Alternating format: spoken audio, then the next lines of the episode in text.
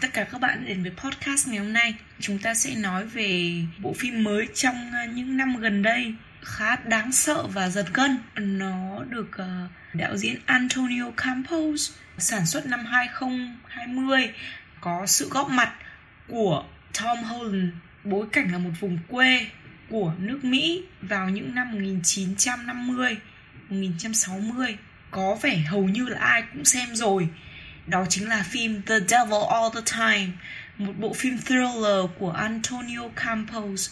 The Devil All the Time là một bộ phim điện ảnh tâm lý kinh dị đề cập đến rất nhiều mối quan tâm nhức nhối và nhạy cảm của xã hội. Điển hình là bạo lực giết chóc tội phạm tôn giáo và tình dục. À, những mặt trái của cuộc sống sự đen tối trong tâm hồn con người tất cả đều được vạch lộ một cách trần trụi và từ đó làm nổi bật lên tấm lòng lương thiện tuyệt đẹp vẫn còn sót lại trong một xã hội suy tàn. Và đâu đó thì có nhắc nhở người xem về tình cảm gia đình giản đơn và vô giá. Điểm đáng chú ý trước hết chính là mise en scène hay còn gọi là thiết kế và dàn cảnh. Thay vì những establishing shot tuyệt đẹp ở màn dạo đầu để giới thiệu về thành phố, thì hình ảnh đầu tiên hiện lên. Trước tiên là một tấm bản đồ với những đường biên rất nhiều sắc đỏ à, nói với những người mà chưa biết establishing shot là gì thì chẳng hạn như bạn xem một classical Hollywood thì nó sẽ luôn luôn là hình ảnh. Ví dụ establishing shot sẽ chiếu rất nhiều ở xa long shot của những tòa nhà skyline để thể hiện là à mình biết đấy là thành phố New York hay là um, chẳng hạn như là bộ phim được quay ở Mỹ nhá thì cảnh đầu tiên chắc chắn sẽ là cảnh tượng lần tự do establishing shot là để giới thiệu về về nơi trốn và về thành phố để người xem nhận định được là à đây là đâu. Chẳng hạn như ở Paris thì đa phần người ta sẽ chiếu luôn cảnh tháp Eiffel Tour là tháp Eiffel. Ở Ý thì là người ta sẽ chiếu cái cảnh ăn uống mọi người ở trên đường phố đầy giấy ăn uống pizza hay là uh, spaghetti hay là nó chiếu cảnh tháp nghiêng pizza thì nó là như thế. Đấy gọi là establishing shot cho những bộ phim bình thường người ta gọi là classical Hollywood film. Thường là sẽ luôn luôn có những cảnh quay như vậy ở ở mở đầu. Nhưng ở đây hình ảnh đầu tiên hiện lên là một tấm bản đồ có rất nhiều đường biên và sắc đỏ màu đỏ ở trong. Nghệ thuật thể hiện cho sự threaten là gì? Sự hăm dọa đe dọa. Nói chung là nó là biểu tượng cho sự nguy hiểm. À, người xem ở đây như bước vào một trận chiến. Nó là một sự bày binh bố trận luôn. Tại vì tấm bản đồ khiến người ta chợt nghĩ đến cái bộ phim kinh điển của nước Đức vào năm 1931 là bộ phim Em. Eine Stadt sucht nach einen Mörder của đạo diễn Fritz Lang. Đây là bộ phim được coi là tượng đài và nền móng cho các phim uh, thriller sau này. Và bối cảnh của vùng đất trong Devil All the Time thì được gói chọn trong những con đường nhựa nằm sát ngay cạnh cánh rừng này, một trạm xăng ọp ẹp, những ngôi nhà cấp 4 kiểu Mỹ biệt lập này, vững chãi mộc mạc và rất là đậm chất đồng quê dù là trong bộ phim này nó là một bộ phim kinh dị. Đúng nhỉ? Ừ một bộ phim kinh dị nhưng mà um, nó không có quá nhiều sắc lạnh và đôi khi trong bộ phim thì người ta thấy những cái màu sắc rất là tương phản là những cái màu à, màu vàng rực rỡ của rừng cây.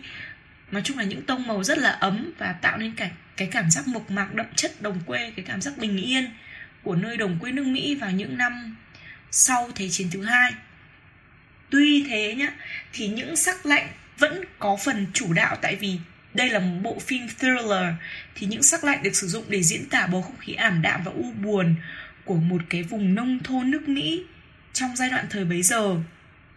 Tại vì khi mà đứng trong cái khung cảnh thiên nhiên bao la rợn ngợp đấy thì con người luôn luôn trở nên rất là bé nhỏ, yếu ớt, lẻ loi bất lực và bất lực đến một cách kỳ lạ luôn dù là ở trong cảnh đơn Spire là cảnh hai người nữa hoặc là cảnh nhiều người hơn. Sắc xanh của rừng cây này của thiên nhiên thì nó cũng ít nhiều gợi ra sức sống mãnh liệt đúng không?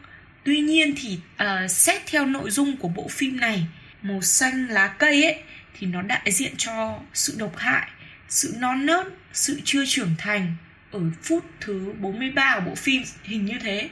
Tớ không nhớ lắm thì cái màu xanh đấy cũng được đưa vào trong cái chiếc ô tô của cặp đôi sát nhân bởi lẽ là nó có những cái ý nghĩa mà tớ đã nói ở trên.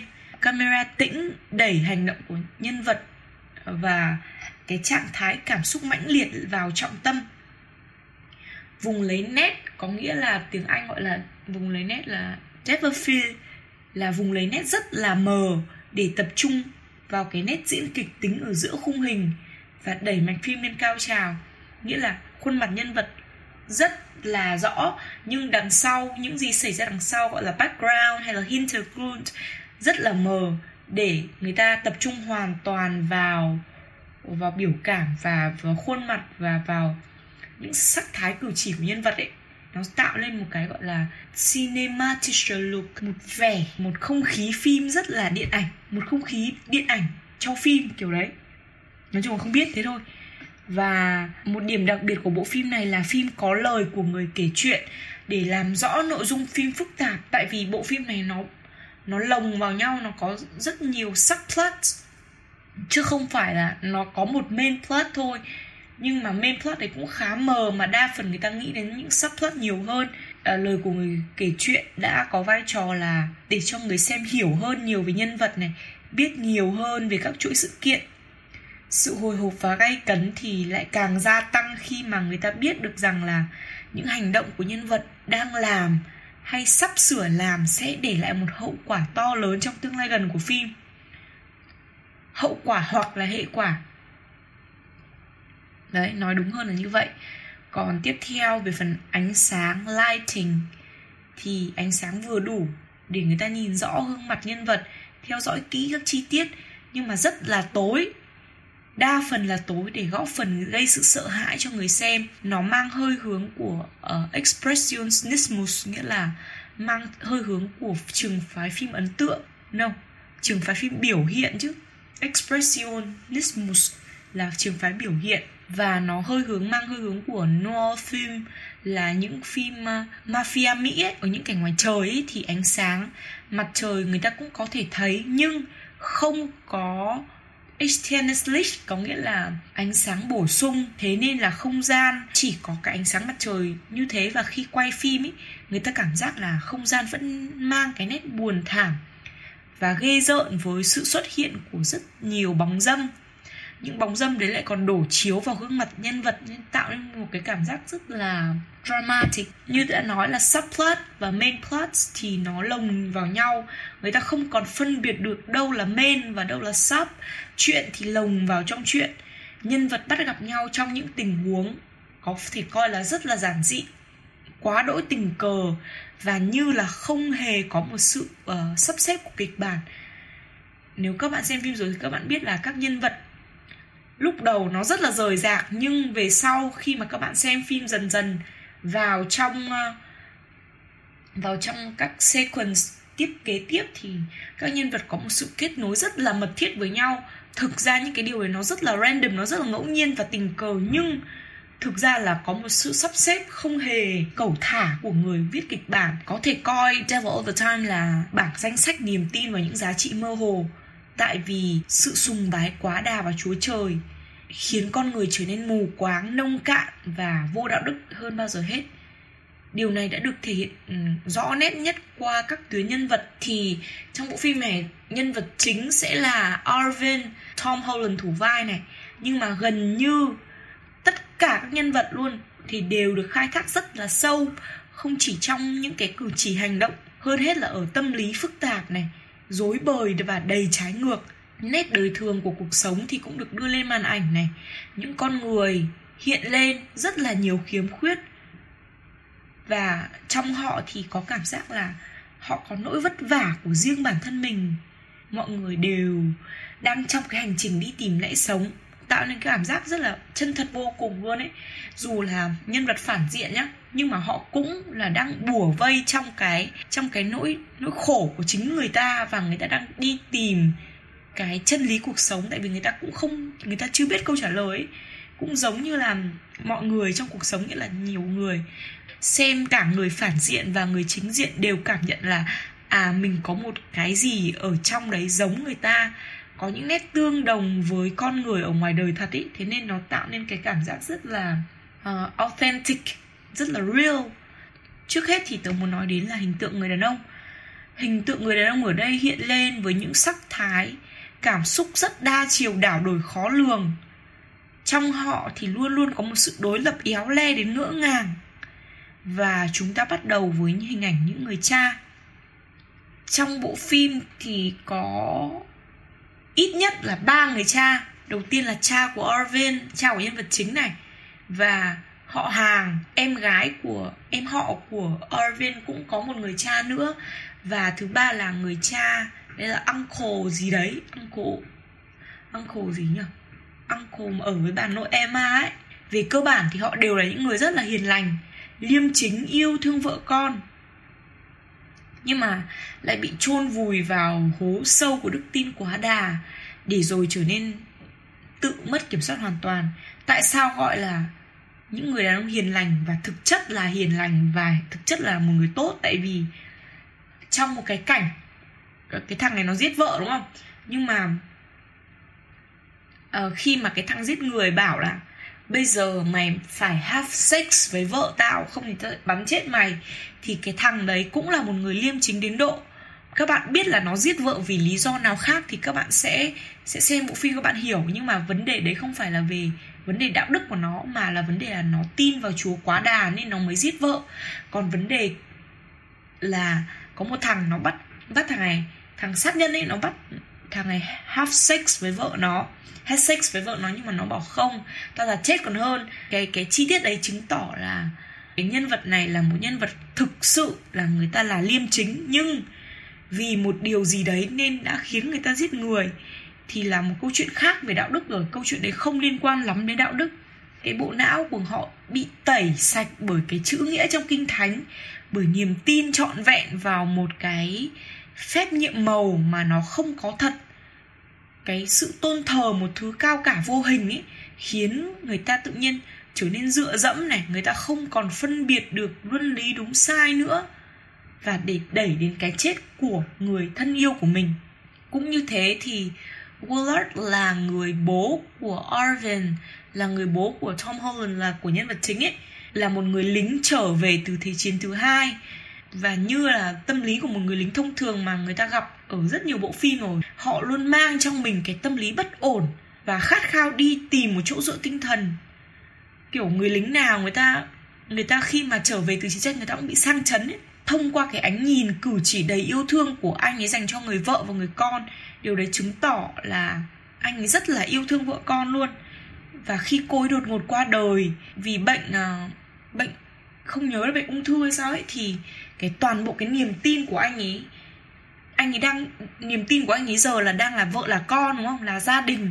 Nhưng mà khi mà cô ấy qua đời thì cái niềm tin của anh ấy dồn hoàn toàn vào cái cột thánh giá mà anh ấy dựng sau nhà. Bình thường thì anh ấy không cầu nguyện nhưng mà khi mà vợ bị lâm bệnh thì mới nghĩ là à có lẽ nào mà mình à, mình cầu nguyện thì vợ mình lại có thể sống lại không? Thì cái niềm tin của anh ấy dồn từ vợ từ gia đình từ con hoàn toàn sang một thứ vô hình khác đấy là cái cột thánh giá mà anh ấy dựng sau nhà đấy.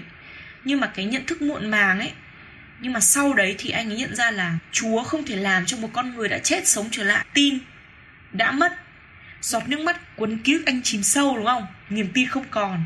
Willard đã tự kết liễu cuộc đời mình để để lại một đứa con trai nhỏ bơ vơ, đấy chính là Arvin Arvin Eugene Russell có thể được coi là thế hệ nối tiếp của người cha Willard song trưởng thành và phát triển hơn về mặt nhận thức tại sao người ta gọi là trưởng thành và phát triển hơn về mặt nhận thức? Arvin lớn lên trở thành một người con trai, gai góc và rất là mạnh mẽ, kiên cường.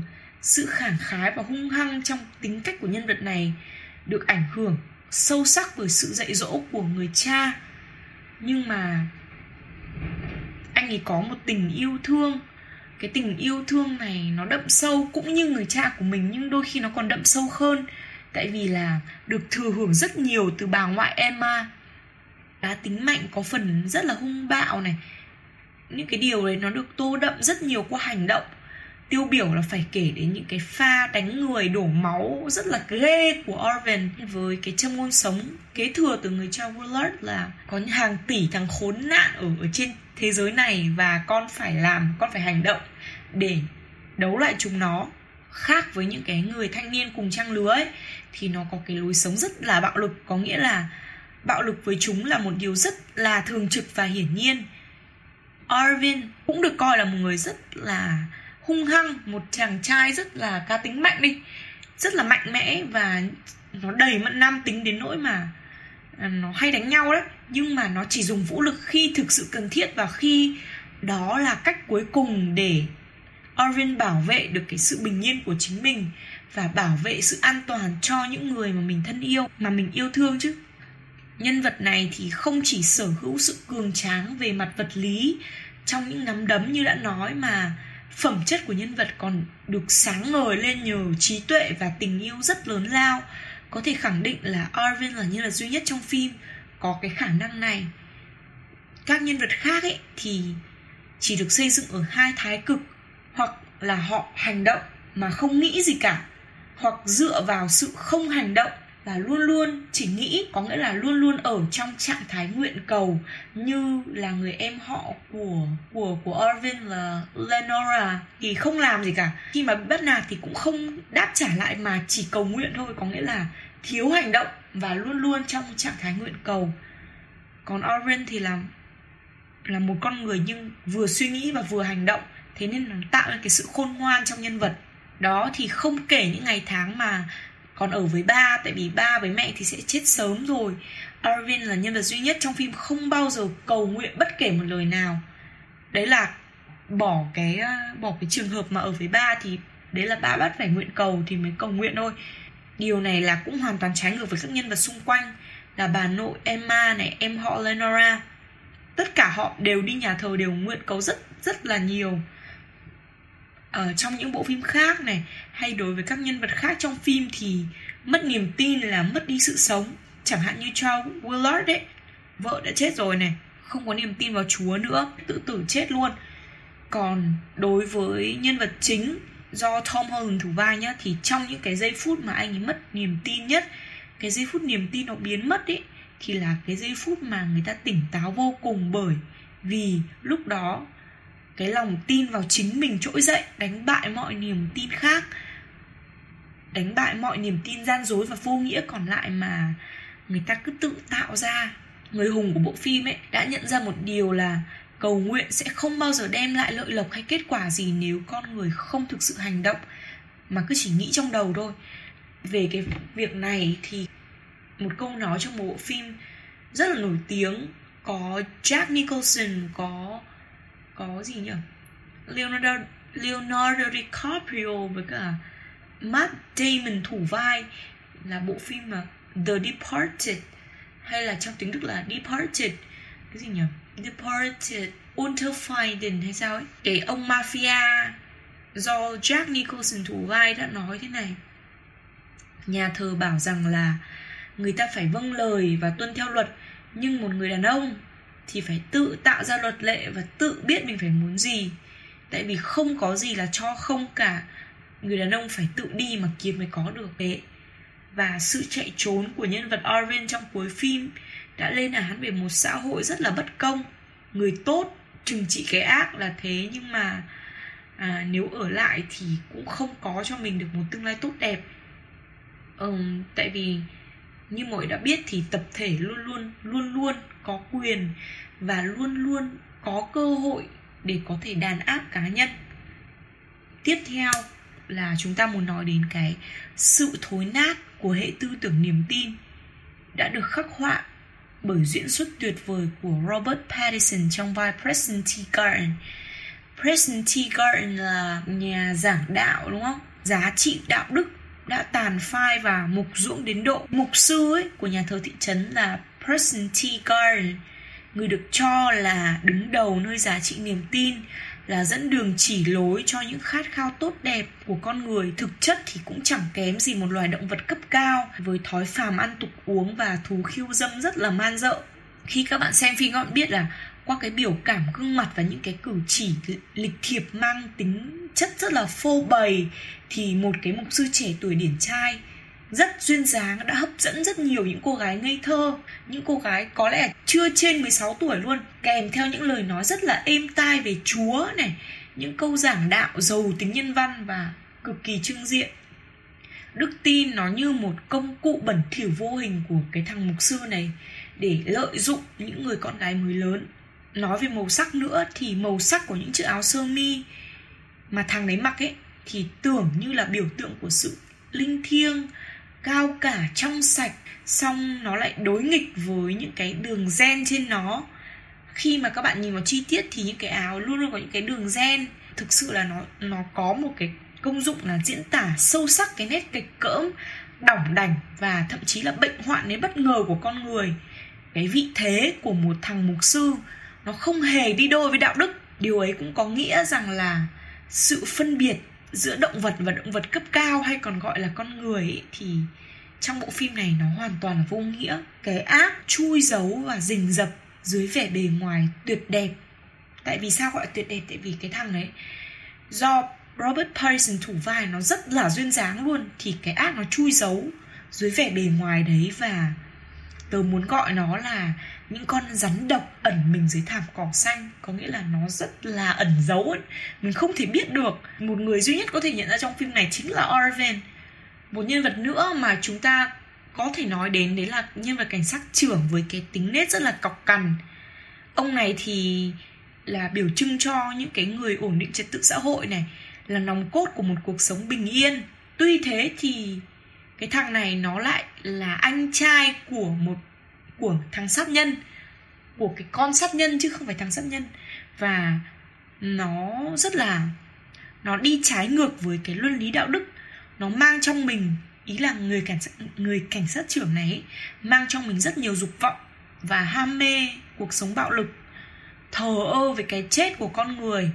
Chẳng hạn như cái đoạn mà thằng này đang quan hệ tình dục ở trong ô tô và khi mà có người gọi là à có người đang chết thì anh anh cảnh sát đến ngay thì nó vẫn quan hệ tình dục và nó ham mê cái điều đấy hơn bất cứ điều gì trong cuộc đời của nó. Xã hội với những cái kẻ như thế, một xã hội như thế, nó không thể thể cứu rỗi được. Tiếp theo là là cặp đôi sát nhân trên cao lộ, Carl và Sa, và Sally à? ở đâu? Carl và Sandy. Cặp đôi này thì có vẻ là được lấy cảm hứng từ cặp đôi tội phạm Bonnie and Clyde à, cái cặp đôi à, nổi tiếng cặp đôi giết người nổi tiếng ấy họ luôn luôn đi trên những chiếc ô tô rong ruổi khắp mọi miền nước Mỹ và giết người hàng loạt ấy. Hình ảnh người phụ nữ đấy với cái mái tóc rối bời và những chiếc áo da thú. Luôn luôn mặc những cái áo da thú này nhưng mà có lẽ là áo da thú giả thôi tại vì người ta không giàu nhá.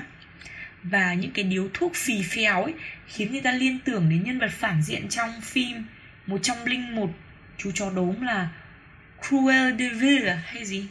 Hay không biết tên thì nói thế và nhân vật này là tương phản với hình ảnh những người phụ nữ trong phim hình ảnh những người phụ nữ thì hiện lên qua bà nội Emma và mẹ Arwen chân dung của họ điển hình cho thân phận của chính họ trong những năm 50 60 của nước Mỹ nhá.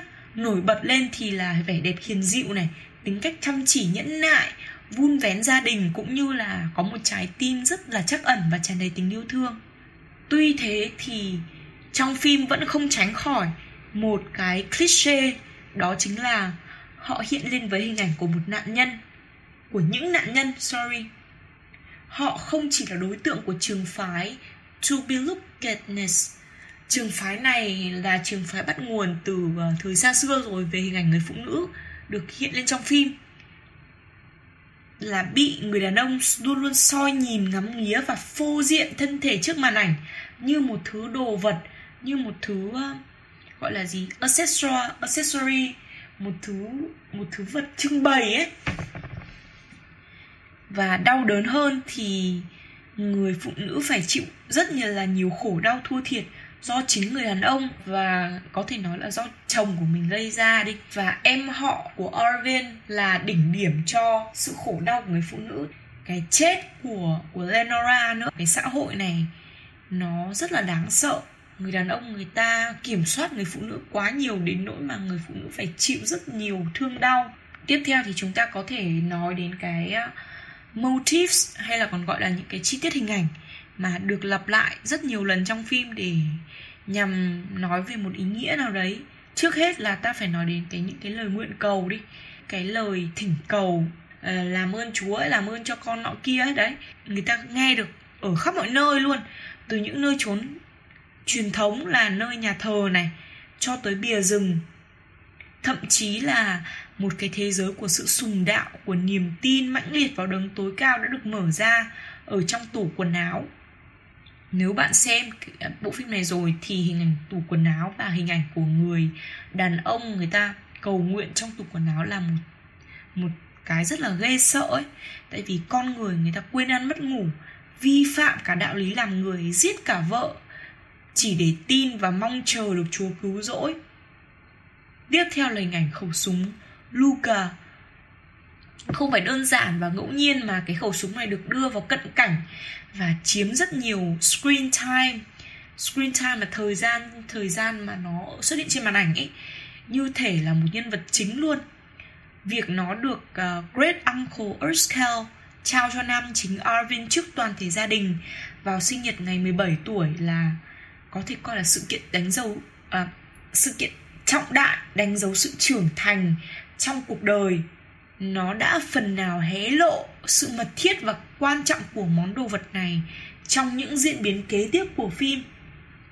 Khẩu súng đức ấy, nó như là một, như là người cha luôn bên cạnh để chở che và bảo vệ cho Arvin, tại vì vốn dĩ là nó là của cha trở về trong thế chiến mà. Thì dưới cái nòng súng đấy, ba nhân vật phản diện đã bị kết liễu cuộc đời nó là cái khẩu súng ấy, là hiện thân cho những cái gì mà tốt đẹp, bị áp bức. Nó trở nên ngột ngạt đến một ngày nó bùng nổ và nó giết hết những gì đã cản trở nó. Lời thư từ biệt của Arvin thực chất là cũng khẳng định cho cái sự nổi dậy này, định giết cái thằng mục sư để ra đi, để trả thù cho em của mình và để để ra đi. Tại vì đã giết thằng ấy rồi thì làm sao mà ở lại cái làng đấy được, đúng không? Thì Arvin có viết thế này là, điều mà cháu sắp sửa làm thì không phải là vì cháu muốn làm mà bởi vì cháu phải làm như thế. Điều đấy có nghĩa là đến một cái lúc nào đấy thì cái vô nhân tính ấy, nó cũng sẽ bị tiêu diệt dưới bàn tay của sự lương thiện đang nổi nóng. Và sự lương thiện đang nổi nóng ở đây chính là Arvin nó được thực thi qua hình ảnh khẩu súng Luger có nghĩa là khẩu súng đấy cũng là hiện thân cho người cha và lẽ phải mà người cha dạy cho người con này. Uh, có một hình ảnh nữa mà một hình ảnh rất ấn tượng đấy là hình ảnh bàn đồ ăn.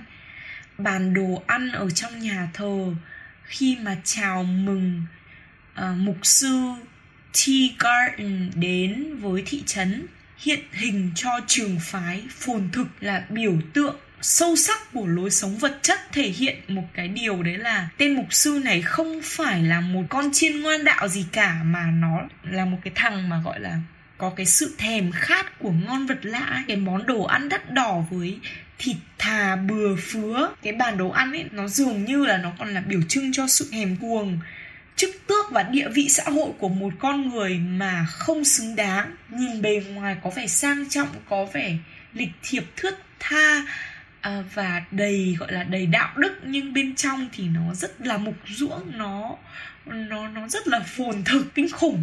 Cái điều đấy là một điều mà bộ phim này đã làm được và Robert Pattinson đã thể hiện rất là hay. Khi mà bạn xem phim này thì cảm thấy là ui rất là ghét luôn cái thằng điên đấy. Tại vì nó diễn hay quá diễn ra nhân vật đến nỗi mà mình ghét nhân vật. Đấy thì đấy là những cái mà tớ cảm thấy là bộ phim này rất là hay còn kết lại cho cái podcast ngày hôm nay thì tớ chỉ muốn nói là sự bám trụ vào những giá trị mơ hồ ấy sẽ luôn luôn là khởi nguồn của thảm họa cuộc sống. Nhưng mà tuy thế cũng phải khẳng định rằng con người sống ở đời thì không thể nào mà thiếu được niềm tin. Không bao giờ có thể sống được thiếu niềm tin tại vì luôn con người luôn ở trong trạng thái là chập chững à không gọi là trong trạng thái bị bấp bênh giữa dòng đời. Người ta cần một cái gì đấy để bám trụ một cái gì đấy để níu vào. Không thì người ta sẽ chết mất đúng không? Thế nên là tôn giáo mới sinh ra thế nên là chúa mới có sinh ra thế nên là người ta cần phải lấy vợ đẻ con và lập mà kiểu phát triển một gia đình ý để có thể gì mà nương tựa vào gia đình này. Đấy khi khó khăn thì có người giúp đỡ chẳng hạn. Nhưng mà uh, theo tớ theo cá nhân tớ thì uh, đôi khi tôn giáo hay là những cái thứ như là tâm linh ấy, nó có thể giúp mình một vài vài, vài lúc thôi. Nhưng mà không phải lúc nào mình cũng phải dựa vào nó. Như trong bộ phim này là người ta dựa vào nó một cách thậm tệ một cách quá đà một cách gọi là không lối thoát. Mà nói như thế thì nó rất là kinh khủng. Và điều đấy thì không ai mong muốn cả hay thậm chí là không phải là dựa vào một cái gì mơ hồ như là tôn giáo và và và tâm linh đâu, mà người ta quá dựa dẫm vào một con người nào đấy khác mình chẳng hạn, thì cũng là một niềm đau đối với tớ là như thế. Người ta chỉ có thể trông cậy vào một con người ở một thời điểm nhất định, trong một khoảng thời gian nhất định thôi. Ok, không ai có thể sống một mình và có thể, gọi là gì lone wolf là không ai có thể là một con sói cô đơn được. Tại vì con người là, sống là phải có có nhau, đúng không? Con người sống là một tập thể, là phải luôn luôn có nhau, phải có tương tác này, phải có giúp đỡ, phải có gắn bó với nhau. Thì gọi là lối sống bầy đàn đấy, nhưng không phải lúc nào mình cũng có thể bầy đàn được. Ok, khi mà mình muốn thành công, đúng không? Thì mình cần sự giúp đỡ nhiều người. Như bộ phim The Lord of the Ring đã chỉ ra là gì? Nếu bạn muốn đến với thành công, nếu bạn muốn làm được một điều gì đấy như là hủy diệt cái nhẫn, thì trên con đường đi đấy bạn sẽ gặp rất nhiều là khó khăn. Và nếu mà không có những con người như là tiên giúp đỡ này, nếu bạn không dựa vào những người đấy, bạn không có được sự giúp đỡ từ họ thì bạn không bao giờ hoàn thành được nhiệm vụ của mình. Nhưng, đây là tôi muốn nói là nhưng, câu này là quan trọng. Mọi người phải chú ý, đấy là dựa vào núi thì núi sẽ đổ, và lòng người thì khó đoán lắm. Người ta có thể giúp mình hôm nay, hôm sau người ta cũng có thể phủi đi tất cả và mình đứng đấy bơ vơ giữa dòng đời. Thế nên tôi muốn nhắc mọi người là, tất nhiên là chúng ta vẫn yêu thương đồng loại, vẫn yêu thương muôn loài, vẫn hòa đồng, vẫn ờ, chân thành, vẫn sống rất là đoàn kết, vẫn sống gắn bó với con người, với nhau. Nhưng niềm tin đẹp nhất, niềm tin vững chãi nhất chính là phải tin ở bản thân mình chứ không phải là một cái cá nhân hay một vật thể bên ngoài nào mà cứ tin vào mình thì cuộc sống rất là đẹp và đấy là tất cả những gì mà tôi muốn truyền tải đến mọi người mong mọi người sẽ luôn luôn xem những bộ phim hay và suy ra cho mình những cái điều mà mình mong muốn hay là những cái thứ mà mình học được trong bộ phim Xin chào và hẹn gặp lại trong những podcast lần sau, những bộ phim hay mới lần sau, những bài hát hay mới lần sau. Còn bây giờ thì tạm biệt.